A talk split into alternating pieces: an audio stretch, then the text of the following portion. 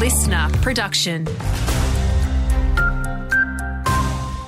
Hi, it's Lachlan Ittle with your local news briefing.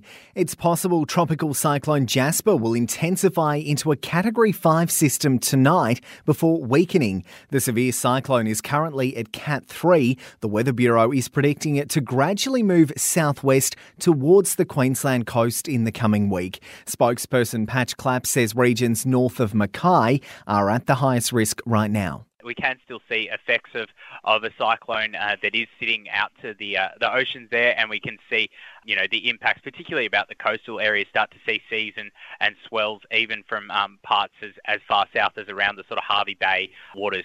We were promised work on the Rockhampton Ring Road would begin by the end of the year, and that's happened, but very quietly. Contractors are on site for stage one, which should be complete within three years, and roadworks are underway in Pink Lily and Parkhurst. While the timeframe was pushed back during funding negotiations, Rockhampton MP Barry O'Rourke says he's fine with how things have come together. It will take a few years to do. We don't want a fly in, fly out workforce. That is of no benefit for the Rockhampton community at all. Local employment, as much as possible, they still got to be competitive and all that sort of stuff.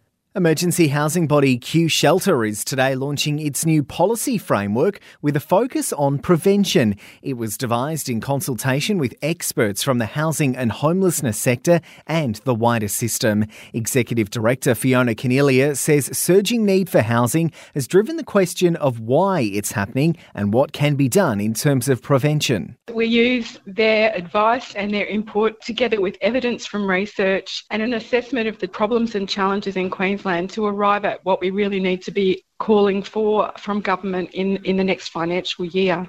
And Isaac Mayor Anne Baker is retiring from local government after 17 years in council, 12 of those as mayor. She says she's cherished every moment.